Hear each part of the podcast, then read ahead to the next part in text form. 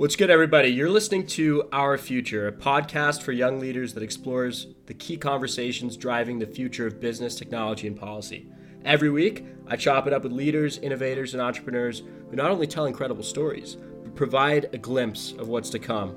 Today's episode explores the future of identity. Technology has changed every part of our lives, but it has not yet changed identity. We still carry around a plastic ID card to prove who we are. I'm joined today by Susan Dworak, founder and CEO of Real Identities, to ask questions about how we prove who people are right now and how that's going to change going forward. Susan, thank you for being on the show. Michael, thank you so much. I'm so excited to talk about the future of identity.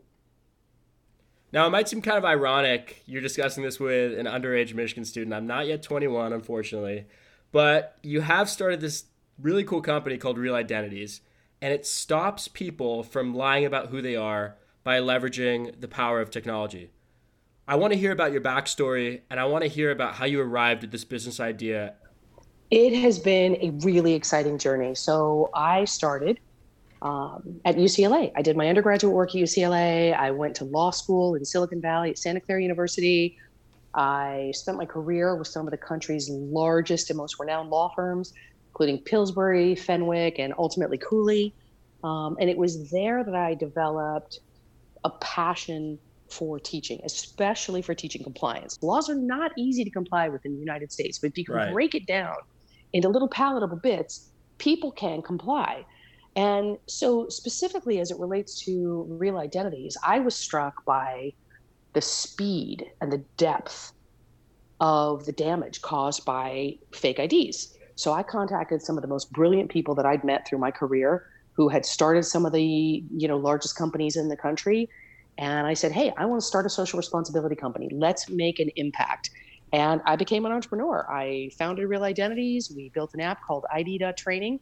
And it helps people tell the difference between real IDs and fake IDs. And it helps them comply with really complex laws related to identification. So real identities, that's a pretty literal name. Did you just come up with it like, you know, we're no BS. Like we are proving identities here. Or was it like, oh, we need some cool Silicon Valley tech name? How, how did that happen? That's exactly right. You know, we decided not to go with a mashup and we wanted our name to reflect exactly who we are and what we do. And so we went with real identities. It's who we are, it reflects our brand. So I kind of want to get into like the tech that's underlying this compliance. So I get the Ferrari valeted. I walk into a restaurant with my hot date. Uh, we both happen to be, you know, uh, 20 years old.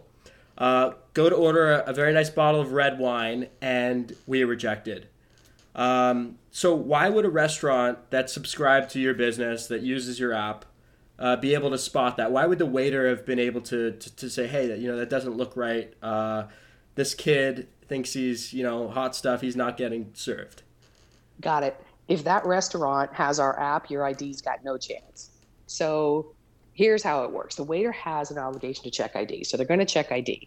But with nearly 1,000 valid versions of ID in the United States, if you think about 50 states, DC, the territories, all with valid versions and variations, there are over 1,000 valid versions of driver license and identification cards. So there's no way your waiter or anybody can keep them all straight. So that's the problem we solved. We put them all together in one app. So how it works is like this. The app can be used on any device that has an internet connection. So your waiter might have a cell phone, a tablet, a point of sale system, whatever it is they're using. You present your ID, the waiter taps on the state, taps on the version, and instantly gets access to visuals side by side of real IDs and fake IDs we track the fake ID market daily. We know exactly the mistakes they're making. And the waiter can instantly see whether your ID is real or fake. So, sorry to say, your ID has no chance. You know, sometimes people will, you know, show me theirs and be, I'll be like, oh, that looks pretty good. That that uh, that looks like a, a real ID. But I mean, you are probably looking at some very, very good fakes to, to test your product against are they getting better? Like, are the forgers getting smarter? Are they using new tech? Like, while you're using new tech? Right. So, you know, fake IDs are becoming increasingly more sophisticated. Anything you need to create a fake ID is readily available. In fact, some of the materials that the DMVs use to create fake IDs are commercially available. So it's getting harder and harder to tell a fake, but it can be done because forgers make mistakes. We find those mistakes and we point them out. So if you think about fake IDs, there's really three forms. One, and the number one fake ID for alcohol or any controlled product, cannabis, tobacco, whatnot, is a borrowed or stolen ID. That ID is going to fly right through an ID scanner because it's a real ID. So whoever's checking your ID has an obligation to make sure that you're the person presenting the ID. Then there's forged or altered IDs, where you get an ID and you change the data on it, etc. The third and final category is purchased ID. And that is where most of the fake IDs are coming from. It's the most common and it's incredibly lucrative. In fact, some forgers, particularly Chinese forgers, it's one of the most popular, but they certainly operate from around the world.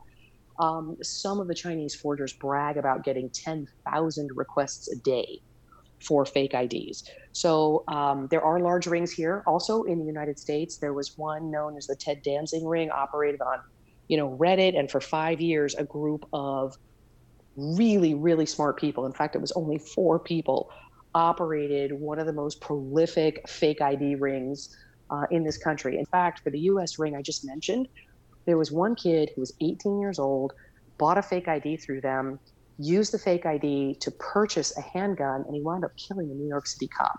So there are some really crazy things that happen with fake IDs. And you mentioned that you know the Oklahoma City bombing that was a fake. The Las Vegas shooter, like it's not just you know a kid getting a bottle of whiskey. This is like serious enablement of mass crimes. Is that that that's part of the story, right? That's exactly right. And terrorism, human trafficking, domestic violence, there are a lot of really serious crimes that happen around this country and all over the world by the use of fake IDs. They could not happen without the use of fake IDs. So you hit the nail on the head. The Las Vegas shooter, the Oklahoma City bomber, the 9 11 terrorists, all of those crimes were committed with the use of fake IDs. So Real Identities, uh, it has this uh, this product. It's it, it's doing a social good. It's preventing these catastrophes from occurring. But what makes it disruptive, right? Like before you came and, and, and shook the cage, what were waiters being trained to, to, to do? Were they just being brought in the back room by their boss saying, hey, look out for this like like little thing and it being very broad and general and not working at all? Or were there like, are there, is there kind of some curriculum for waiters and retailers?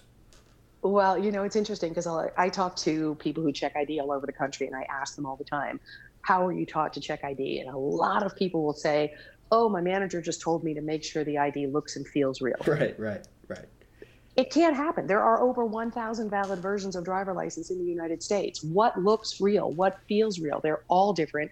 There are no common denominators. So aside from that very, very brief training, there's some live training that you know might take place in person, or when I say live training in a human being, it might even be a video. But in a two to four hour video, there's about 10 minutes of training.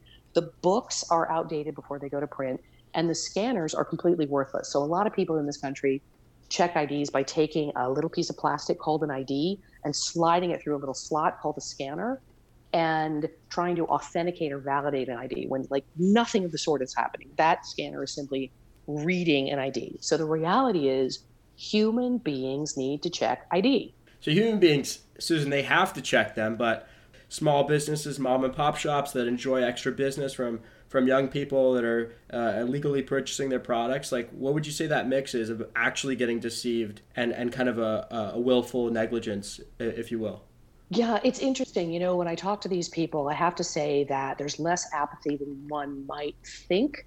You know, a lot of people say, oh, these people are standing on their feet all day, every day, making a living. What do they care? That's one kid getting booze, they make a sale, they make a profit. And, you know, the reality is people do care. The problem is they don't know how to check IDs. They've never been taught to check IDs. There hasn't been a resource until now. In fact, you were asking about how we were a disruptive company. We were disruptive because now certain states are saying we will no longer accept, and I'm using air quotes here, I swipe the ID as a valid defense to an underage service claim. That is not a proper or thorough way of checking an ID. You've got to have something that shows you 24 7 access to thousands of IDs with all those little nuances and difference, differences to say that's real, that's fake. So I want to congratulate you uh, first and foremost. Uh, you you become a Nasdaq milestone maker, which I think is a, a pretty elite cohort of uh, movers and shakers. So uh, you know, in terms of those milestones, what major events uh, has your company uh, achieved lately? Thank you so much. Thank you. Yeah, we were very pleased to become a NASDAQ milestone maker. So we have already launched into multiple state agencies and we recently launched into a Fortune 500 company, hundreds of locations all over the United States, each with at least a thousand employees. Um, so we're really trying to make an impact. We have a top down marketing schematic where we sell to, that is, we license to these large agencies and companies and they push the app down to their users. However, recently, due to the coronavirus, that has been tipped on its head because for most companies, they have laid off 80 to 100% of their workforce. And so the businesses aren't licensing apps and services to push down to their users. So we are um, taking the coronavirus head on. We're taking it as an opportunity to sell directly to users and get the app into the hands of people who really, really need it. And we are actually, as a social responsibility company, making an impact by donating 50% of our sales proceeds directly to people who have been affected by the coronavirus. Yeah, so speaking of coronavirus, uh, I read uh, some data recently that talked about how alcohol sales in grocery stores were up like 45%. Exactly. Uh, which, I mean, people, Susan, people are getting hammered at home.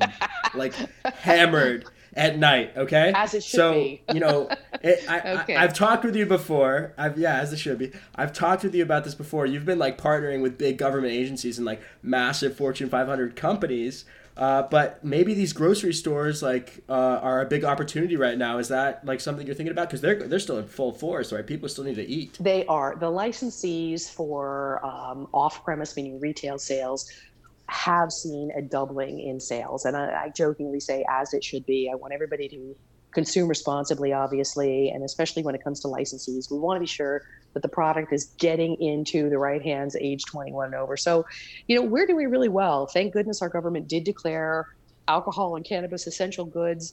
Um, and you do need IDs to buy those goods. So, uh, again, as a social responsibility in our core, we are trying to make the greatest impact. The app is typically $100 a year for unlimited use. We're selling it for only $50, and we're giving half of that to charity. So it's a win-win-win. Yeah, this whole uh, business plus impact concept. I mean, the the business school I go to, Ross in Michigan, and, and your son Dolan as well. You know, they're pushing they're pushing this positive business, and it, has been a trend like over the past uh, you know few years where you really see a lot of corporate social responsibility, and I think it's really cool that coronavirus has kind of uh, created a lot more action in that department for companies. Uh, really wanting to kind of uh, affect impact uh, along that triple bottom line. Exactly. You you started you started with Big Law before Real Identities. Uh, it's a pathway that I think a lot of uh, college students are thinking about. Um, you were at Cooley Fenwick, and then you graduated, and you have your JD in hand. Uh, did you ever see yourself becoming a, uh, an entrepreneur one day? Because I feel like a lot of people they go to law school like, okay, I'm going to go the partner track. Especially uh, people you know from from previous generations, that was kind of a, the, the stable thing to do. It's like you know I'll go work for a firm and I'll work my way up, but you ended up launching your own company. Was that was that ever in your plans? You know, it's interesting because in the back of my mind, I thought, you know, it would be great to start a company, would be great to have an impact. Um, but at the same time, at a certain point, I did picture myself staying with large law firms all of my life. But at the law firms, I watched some people come up with some brilliant ideas and I watched them form startups and I watched those startups become some of the largest companies in the world. So as my career progressed, I ultimately realized, you know, I've got an opportunity here. And I was really passionate about fake IDs and all the damage that it caused. So, or that they caused. So I started Real Identities and I brought together a team of legal and tech experts, again, some of the most brilliant people I know at those law firms and at those companies. And we're making an impact.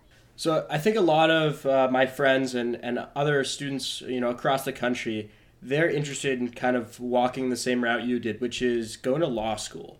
And, you know, student loans are through the roof. And I think a lot of people are, are, are really carefully considering whether to make that investment in higher education. So, so my question is, is it still worth it to go to law school? And is it particularly worth it if you want to like start your own business one day? Like, how does being a lawyer uh, kind of impact your business and startup perspective? Yeah, you know, Michael, law school is absolutely worth a price tag. So, law school doesn't necessarily teach you how to practice law, law school teaches you how to think, and it can teach you how to outthink your opponent. It can also teach you how to think from 360 degrees and spherically at that. So you're really educating yourself. And education is always a good investment. And my law degree helped me start my own company. I was able to do my own incorporation work, and it also allows me to be um, much more conversant with the people that I'm bringing on board. If they're IP attorneys, tax attorneys, et cetera, um, I need to be able to speak with them. And I, I would recommend it to anybody. Absolutely great experience. This podcast is about the future, so we're going to continue on that note. And I want to pivot the convo uh, along that route. So let's consider something here. Over the past eight years, the government of India, uh, in an effort to digitize the distribution of their services, they collected iris, uh, your eye, uh, fingerprints, uh, and photo ID on 1.2 billion people, which I, I think is crazy. Like, that is so much data. And we're seeing like a lot of new technologies influence the way that we can identify ourselves when we want goods and services. So, what's coming down the pike for identification tech and, and how are we going to verify who we are? IDs are definitely going digital. Two of the most common forms of ID that we've got in our very near future that are already being in use that will change as we move forward are mobile driver licenses and biometrics. So, mobile driver licenses are virtually the same thing as physical IDs, but it just appears on your device, like on your cell phone. The problem is they're digital. So, they're really, really easy to forge. So, because of the potential for forgery, most states are not allowing licensed establishments like people who sell cannabis and you know alcohol and firearms et cetera to use a digital driver license or a mobile driver license right um, they are in use right now internally for some government agencies but it's going to be a while until we see commercial applications we've got one state using it we're already having problems with that state um, but that's the mobile driver license then there's a much more personal form of identity the second form of identity is biometrics. So we see this, the most common format is fingerprints. We see mm-hmm. facial recognition, right? Voice recognition. And now we're starting to see some combinations of those. For example, you might get your phone, you use your fingerprint to open your phone, um, you go to your banking app, and the bank recognizes your face and they say, okay, now speak. And they want to combine facial recognition with voice recognition. Or they might use this combination called gestural um, biometrics where they will tell you once they recognize your face, now smile, now blink twice, right? So it really confirms that you are you and you're not crazy. It's crazy, right? But it's the way to do it because crazy. Honestly, when you're talking about you know digital identities, you can forge some facial recognition with a photograph of the person. So they're asking for movement, gestures, so that uh, they can confirm identity. So when you're talking about like cameras and sensors and anything that can pick up these kind of movements. We're also looking at um, biometrics like walking. You can actually identify somebody by their gait, by the way that they they walk. Um, you mentioned irises. A lot of people are giving up their irises. Um, that's a little bit frightening. Right. So, uh, and when it comes to, to getting what we want, Susan, especially people from my generation, we don't want to wait. So I I you know I never wait in the uh, airport security line anymore. I just use Clear. And we know when we want an Uber on our phone, uh, we want it in less than five minutes, or we cancel it and, and look for another driver. We use Lyft. Um, and we want to transact like rapidly. Like we want everything. We have the instant gratification. These technologies you just talked about, like voice recognition and, and thumbprint and, and iris scans, they can identify you very quickly uh, with little margin for error. There's still some, but little margin for error. Why should we be frightened, like you said, about the potential for you know giving up you know our, our biological indicators to right, right. private companies well, and government you know, agencies? Everything is hackable, and fingerprints can be hacked, irises can be hacked. Interestingly, retinas are the only things that haven't been hacked. But your generation is going to be the one to create those technologies that make them very affordable and available, right? Your generation is going to be the one that finds the intersection of that convenience and also the technology and the compliance. So, giving up security for convenience is a really dangerous proposition, right? Convenience is fine, instant gratification is fine, but we have laws for a reason and we have to comply with those laws because we know what happens when we don't. And on one last final note, Susan, my friends and I, we love to have fun, uh, but we're also Michigan students, so we're very invested in the future. We support your business and your disruption, but uh, do you think you could stay out of Ann Arbor until uh, February 2nd, 2021? no promises. No promises. My apologies in advance. All right. Sorry well, to say the ID trading app is coming that way, so uh, no promises. All right. Well, at least uh, at least we got some kind of warning, everybody. Susan, thank you so much for being on the show. Michael, thank you so much for having me. This has been a great pleasure. And I, I just want to make it clear that a big part of my podcast is especially connecting students to mentors and for potential internships. Are you guys looking to hire right now? Are you looking for, for to, to talk to students who are really interested in your space? Absolutely. We track the fake ID and real ID markets daily. We track the legal market and the technology markets daily. We are hiring. We're looking for people. I would encourage them to reach out to you. If you could please put them in touch with me, I'd love to talk with them. Fantastic. Ladies and gentlemen, that was Susan Dworak, founder and CEO of Real Identities. Are you a student who is interested in the future of law, technology, and policy? Shoot me a DM on Instagram at Michael Sikand, and I can connect you to her to further this conversation we've had here today. Next week, I'm going to be exploring the future of the electric supercar with my dad, an entrepreneur, Shiv Sikand, who just debuted the Drako GTE. Thank you for listening to Our Future. Stay frosty.